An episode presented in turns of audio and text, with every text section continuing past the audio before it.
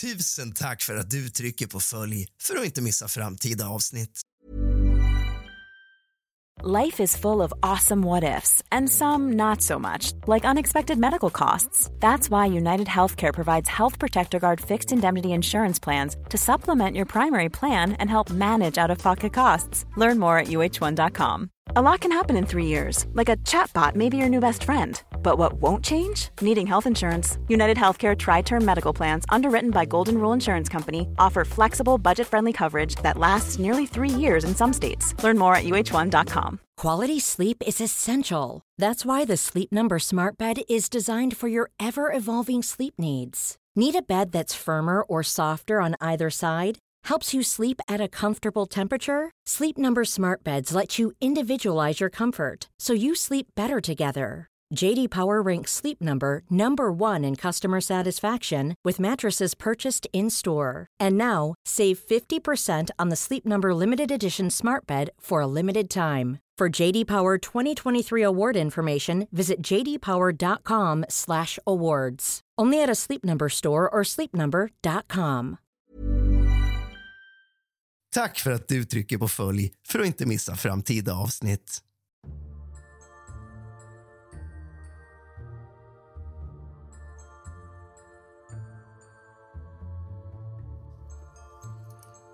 God afton din lilla fegis och kallt välkommen tillbaka ska just du vara till kusligt, rysligt och mysigt. Idag tänkte jag att vi ska grotta ner oss i kalla fall. Detta innebär fall på mord och försvunna personer som än idag inte har klarats. Så hämta lite sällskap din fegis och någonting gott och varmt att dricka. Släck alla lampor och tänd alla ljus och sätt dig ner. För nu börjar dagens avsnitt av kusligt, rysligt och mysigt.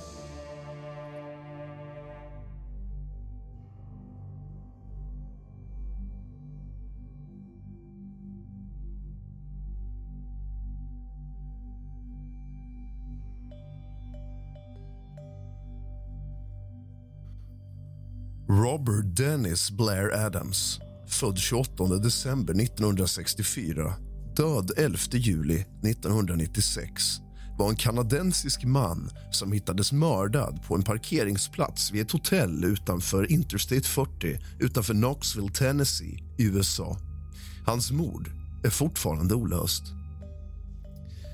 Den 5 juli 1996 tog Blair Adams, bosatt i Surrey, British Columbia i Kanada ut större delen av sina pengar från sitt bankkonto och tömde sitt bankfack på kontanter, smycken, guld och platina. Han försökte sen ta sig in i USA med färja via Victoria, British Columbia till Seattle, Washington. Invandringstjänstemännen flaggade Adams som en möjlig knarkkurir på grund av den stora mängden kontanter han bar med sig. När det visade sig att han hade fällande domar för narkotikabrott och misshandel nekades han inresa. Tidigt på morgonen den 9 juli upptäcktes Adams av kanadensiska gränspoliser som försökte korsa gränsen till fots vid Pacific Highway Border Crossing. Tjänstemännen noterade att Adams hade rispor och repor på ben och händer. Adams stämde överens med beskrivningen av en man som var inblandad i en bilstöld och fordonet hade upptäckts övergivet nära Pacific Highway Border Crossing. Men han förnekade att han var inblandad och släpptes fri på grund av bristande bevis. Adams var inte inblandad i en bilstöld. Adams lyckades ta sig in i USA med bil den 10 juli via Nissan Altima som han hyrde på Vancouvers internationella flygplats. Han anlände till Seattle där han köpte en tur och returbiljett till Frankfurt i Tyskland på Seattle Tacoma International Airport. Adams hade tidigare arbetat med ett projekt i Frankfurt för sin styvfars byggföretags räkning. Han hade även träffat en tysk kvinna i Frankfurt. Även om hon senare berättade för brottsbekämpande myndigheter att han aldrig kontaktat henne angående ett besök. Adams avstod dock senare från flyget till Frankfurt och bytte istället sin kredit mot en enkelbiljett till Washington DC. När han anlände hyrde han en Toyota Camry på Dallas flygplats omkring klockan 6.45. Senare på morgonen på US Route 250 i Troy, Virginia backade Adams med sin bil in i en annan bilists fordon vilket orsakade smärre skador. Föraren av bilen berättade för detektiverna att Adams verkade vara trevlig men hade bråttom.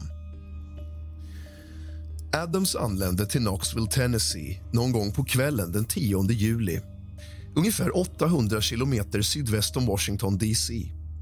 Den första rapporterade iakttagelsen av Adams i Knoxville skedde vid en bensinstation vid Strawberry Plains Pike vid 17.30-tiden. Gerald Sapp, en chaufför på Interstate Repair Service hade kallats till bensinstationen. Adams hade berättat för expediten där att han hade problem med sin bilnyckel och inte kunde ta sig in i fordonet. När Sapp anlände till platsen såg han att nyckeln som Adams hade försökt använda sig av var till en Nissan det fordon som han hade övergett i Seattle och inte till den Toyota som han nu körde. Säp minns, och han citeras. Jag bad honom titta i sina fickor. Jag sa att du körde den här saken hit och du måste ha en annan nyckel i dina fickor. Men han ville inte titta. Så jag trodde han var galen. Han var fast besluten att han hade nyckeln han behövde till bilen. Säp ordnade så att bilen boxerades till en lokal verkstad och släppte av Adams på Fairfield in i Knoxville. SÄPO ordnade så att bilen boxerades till en lokal verkstad och släpptes av av Adams på Fairfield Inn i Knoxville. När han anlände till Fairfield Inn fångades Adams i hotellets lobby på bilder av eh, övervakningskameror. Han tillbringade ungefär 40 minuter med att bara gå runt och glo i hotellets lobby innan han till slut bokade ett rum för 100 dollar. När hotellanställda försökte lämna tillbaka växeln lämnade Adams lobbyn och gick ut. Det konstaterades senare att han aldrig ens gick in i det köpta rummet. Adams kropp upptäcktes av byggarbetare omkring klockan halv åtta på morgonen den 11 juli 1996 på en parkeringsplats under en uppbyggnad befinnande vid Fairfield Inn utanför Knoxville vid trafikplatsen Strawberry Plains Pike 140. Halvnaken, med byxorna och skjortan öppen Hans byxor, skor och strumpor låg i närheten av hans kropp. Utspridda runt hans kropp låg tysk, kanadensisk och amerikansk valuta. Sammanlagt nästan på 4 000 dollar. Here's a cool fact. A crocodile can't stick out its tongue. Another cool fact, you can get short-term health insurance for a month or just under a year in some states. United Healthcare short term insurance plans are designed for people who are between jobs, coming off their parents' plan, or turning a side hustle into a full time gig. Underwritten by Golden Rule Insurance Company, they offer flexible, budget friendly coverage with access to a nationwide network of doctors and hospitals. Get more cool facts about United Healthcare short term plans at uh1.com. This is Paige, the co host of Giggly Squad, and I want to tell you about a company that I've been loving Olive and June. Olive and June gives you everything that you need for a salon quality manicure in one box. And if you break it down, it really comes out to $2 a manicure, which is absolutely insane. It's also so easy to get salon worthy nails at home with Olive and June. The difference between how your nails used to look when you did them yourself and now with the Manny system is a complete game changer. The best thing about Olive and June too is it's a quick dry, dries in about one minute, lasts for five days, and full coverage in up to one to two coats. Visit oliveandjune.com slash perfect Manny 20 for 20% off your first system. That's oliveandjune.com slash perfect Manny 20 for 20% off your first system system. There's never been a faster or easier way to start your weight loss journey than with PlushCare. PlushCare accepts most insurance plans and gives you online access to board-certified physicians who can prescribe FDA-approved weight loss medications like Wigovi and Zepbound for those who qualify. Take charge of your health and speak with a board-certified physician about a weight loss plan that's right for you. Get started today at plushcare.com slash weight loss. That's plushcare.com slash weight loss. plushcare.com slash weight loss. Förutom de pengar som hittades vid kroppen hittade polisen också en svart midjeväska som innehöll kartor och resekvitton och ännu en magväska som innehöll fem guldtacker, guld och platinamynt, smycken, nycklar och ett par solglasögon. Enligt en obduktionsrapport från University of Tennessee Medical Center hade Adams fått många skärsår och skrubbsår Knox County Sheriff's Department har spekulerat i att några av såren kom från att ha avvärjt en attack. Adams fick också ett våldsamt slag som orsakade en magbristning. Hans officiella dödsorsak ansågs vara sepsis till följd av en bukperforation. Han hade också ett sår i pannan som polisen fastställde hade orsakats av en kofot eller en klubba. Man trodde också att Adams hade blivit sexuellt utnyttjad även om man inte hittade några dna-bevis som bekräftade denna misstanke. Polisen föreslog först möjligheten att Adams död hade varit sexrelaterad eftersom han nästan var helt naken när han upptäcktes. Det enda fysiska dna-beviset som hittades på platsen var ett långt hårstrå som Adams höll i handen. Enligt senare intervjuer med hans mor hade Adams uppträtt konstigt under veckorna innan han lämnade Kanada även om hon sa att Adams vägrade berätta vad som bekymrade honom. Enligt vänner och familj hade Adams varit nykter i två år vid tiden för sin död och hade nyligen slutat delta i möten med AA. Han ska också ha sagt till vänner att någon försökte döda honom och anförtrott sin mor att någon hade spridit rykten om honom. Han ska också ha berättat för sina vänner att någon försökte döda honom och anförtrott sin mor om att någon som sagt hade spridit de här ryktena. I en intervju 2010 med lokala brottsbekämpande myndigheter avslöjades det att Knoxville Police Department aldrig fått något trovärdigt tips om Adams död även om en skiss av en man släpptes i fallet. Skissen var av en man som två kvinnor påstod sig ha sett Adams tala med utanför en Cracker Barrel-restaurang i Knoxville. Page Marie Renolski, född den 2 februari 1960 var en vikarierande skollärare från Oakmont, Michigan som försvann den 24 maj 1990. Hon såg senast tala med två män på vägkanten av Interstate 96 nära Fowlerville, Michigan. Hennes försvinnande är ett av Michigans längsta pågående cold cases. Hennes fordon rapporterades övergivet på Interstate 96 och trots att den svarande polisen upptäckte att hennes bil fortfarande var igång och att både handväska och skor fanns i fordonet behandlade polisen inte detta som misstänkt utan lät bara boxera fordonet. Runt klockan 11.30 den 24 maj 1990 körde Paige Renolski sin mor till Detroit Metropolitan Airport och besökte sen en vän i Canton, Michigan. Hon sågs mellan 14.30 och 14.45 vid en butik som sedan dess har stängt. Väster om Interstate 275 i Canton där hon köpte en öl som senare hittades i hennes bil. Butiksbiträdet kom ihåg att han såg Runowski eftersom hon bar utmärkande flerfärgade, löst sittande blomstermönstrade byxor och ett utmärkande halsband.